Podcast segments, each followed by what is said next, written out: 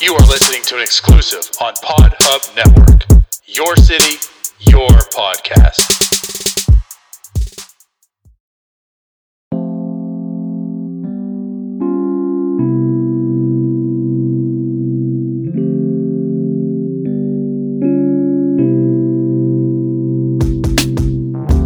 Hello, and welcome to Helmet Hair, a podcast by a simple gal who loves Pittsburgh sports, Pittsburgh beer, and talking about both. I'm Jordan. Here we go. If you're listening to this, it means that you also survived watching Tom Brady win his seventh Super Bowl ring in a pretty boring game. However, if we're being honest, which I am, I have not seen anything quite like what Tom Brady has accomplished in his career, so kudos to him. But that's not what I'm here to talk about. I'm here to talk about all of the updates in the Pittsburgh Penguins organization. So why don't you grab a beer and come hang out?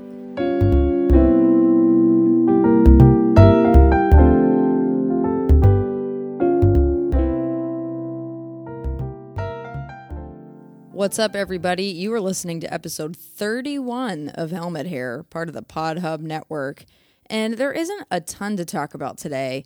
In fact, I wasn't even anticipating recording an episode this week because the Penguins aren't playing until Thursday. And I figured, what's the point? But I should have known when it comes to the Penguins, things are never boring. So I do want to talk about the major updates that occurred today and extend my beer dessert series, dessert beer series. That one, yes. My plan initially was to have that Cinderland Stout, the gingerbread one that I drank last week, be the final beer in this dessert series. However, things happened. So basically, nothing that I planned is is panning out the way that I planned it. But that's kind of like life. It's a metaphor for life. And I feel like that's the beauty of it. I'm rambling now. Anyway, the reason I've extended my dessert series is because last week, two weeks ago, Grist House released my favorite beer of all time. Of all time. And it's a dessert sour. It's called the Paddler. Maybe you've heard me talk about it before, ramble about it, go on and on and on about it.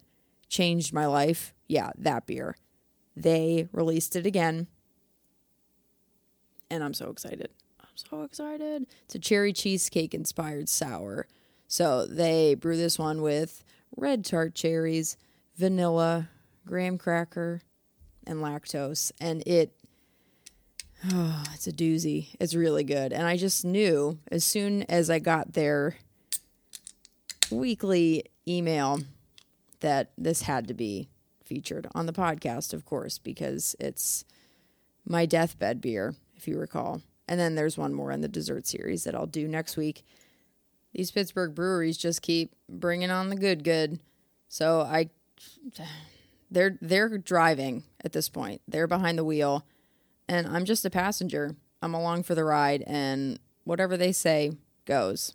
And by that, I mean whatever they release goes. And by that, I mean whatever they release goes uh Oh, I promise you, no one hates me as much as I hate me. Here we go. The Paddler from Grist House, my absolute fave. Cheers. Okay, so I'm not going to pretend like I haven't already crushed a four pack of these. Not today. No, that that would be insane. Over the course of the past couple weeks.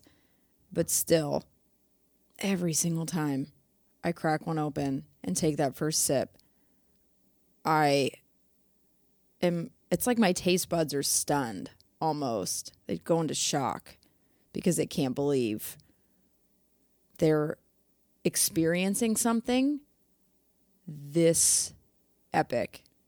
It's a really good word for it. There's just, oh, it's so good. And it tastes honestly a little less sweet than last year, which is fine by me, but oh, it's so good. So good. They're still selling it. I've checked. It's amazing. If you can get some, make sure that you do because you will not regret it. I know I say that about a lot of beers, but this one in particular, wow. Just A plus plus. All right, let's get into it. Today's episode is going to be even shorter than normal because, again, there's only one critical bit of information that needs to be discussed. So think of it not like a full sized game worn helmet, but one of those mini helmets that you can purchase at a sports memorabilia store. Might be autographed, might not be, but you prop it up in your fan cave and you look at it and you're like, hey, that's a cool helmet. I like that helmet. That's today's episode. The big piece of news is that after two weeks without having a GM, because Jimmy Rutherford just up and pieced, the Penguins made two really important hires today, bringing on Brian Burke as president of hockey operations, which is huge, and former Philadelphia Flyer uh, and GM uh, gag Ron Hextall, which all all of his history aside, that's a great hire. He brought in guys to the Philadelphia Flyers organization like Travis Konecny and Oskar Lindblom and Carter Hart. Those names should sound familiar to you because they're three of the biggest names on the team. He's going to be really good, especially on the drafting front, which hasn't really been a priority for the Penguins as of late because Jim Rutherford was just trading away all of our draft capital to bring on players. That's I'm just going to leave it there. We'll respect the past on it, he he was not good in that in that area. Not great. But now we have two new guys who are not really holding anything back in terms of their opinion about where the franchise stands currently in terms of whether or not they can contend for a Stanley Cup. And Brian Burke very bluntly said, no. Uh, right now, the Penguins championship window is closed. And went on to say, are they as good as other teams in the East? No, they're not. Are they as good as Tampa? No. Are they as good as Boston? No. And while that sounds harsh, he's right. He's right. And what is most encouraging about that is that we've had a general manager for the past several years, well since we since we won the cup in 2017, who has been living in a delusion. He made very questionable signings god awful trades, but kept spouting out to the rest of the world and to the staff within the organization that this team has what it takes to win the cup. And everybody looking on felt that that was wrong. Everybody knew. No, they don't because he basically blew up the way things were and the way that they had been successful for the Penguins in 2015, 2016 and then the following season and really tampered with the identity of the team. And that's not all on him because Mike Sullivan was lost at best in terms of developing lines and and structuring the team. It it was fascinating. But to have these guys come on and have the president of hockey operations say, Mm-mm, "This isn't this isn't good the way it stands," and Ron Hextall made it clear that they are going to make a run for the cup this year and then see where things stand. So, hopefully, if nothing else, they can make a couple of moves to counteract the terrible ones that Rutherford stuck everybody with and maybe, just maybe, these fresh faces will kind of invigorate the older guys, especially hearing them say things like, mm, We're not necessarily going to keep this core intact past this season. We don't know if that's what we want to do. Talk about igniting a fire under their butts. Good grief.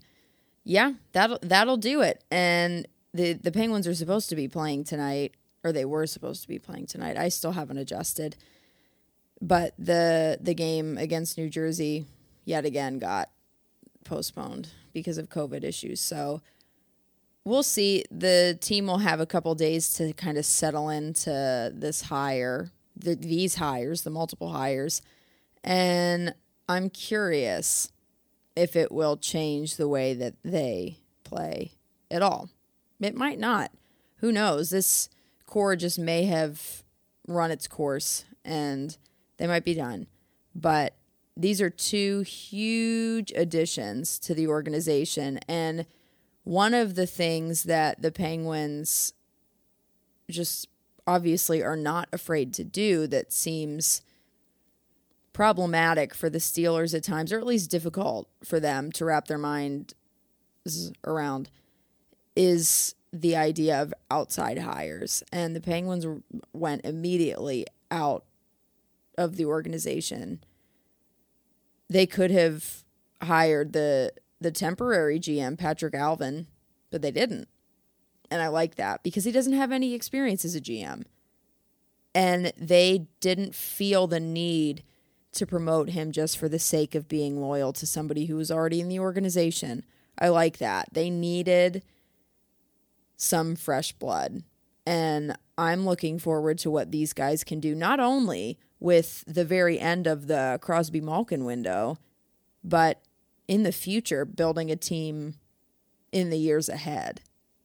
Not to keep ragging on Jim Rutherford, but he really was so hyper focused on that win now mentality that he was sabotaging the Penguins' next five to potentially 10 years of having success because he was just trying to do whatever it took to win more cups. And honestly, if it had worked, sure.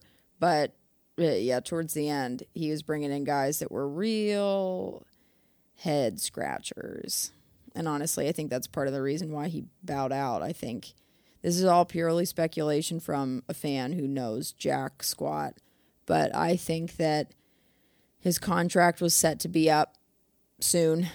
And because he did such a piss poor job of signing guys and sign, just signing them to terrible deals and just really effing up the cap and I th- I think that he knew they weren't going to bring him back, so he decided I'm going to leave on my terms, not their terms, and uh, whatever, whatever. It is what it is.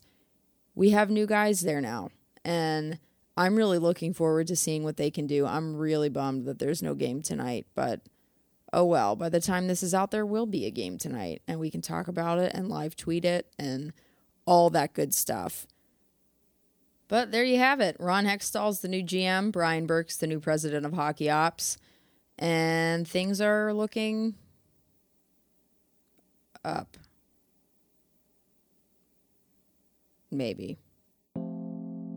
Told you it was going to be a short one today. If you liked the mini helmet, which I hope you did, make sure you're subscribed to Helmet Hair wherever it is you listen to podcasts and that you leave a five star rating and leave a review. If you aren't already, make sure you're following me on social media as well. I am on both Twitter and Instagram at Helmet Hair Pod and would love to chat with you about sports, beer, life, whatever. Make sure you're staying warm, you're staying safe, and you're drinking good beer. Till next time.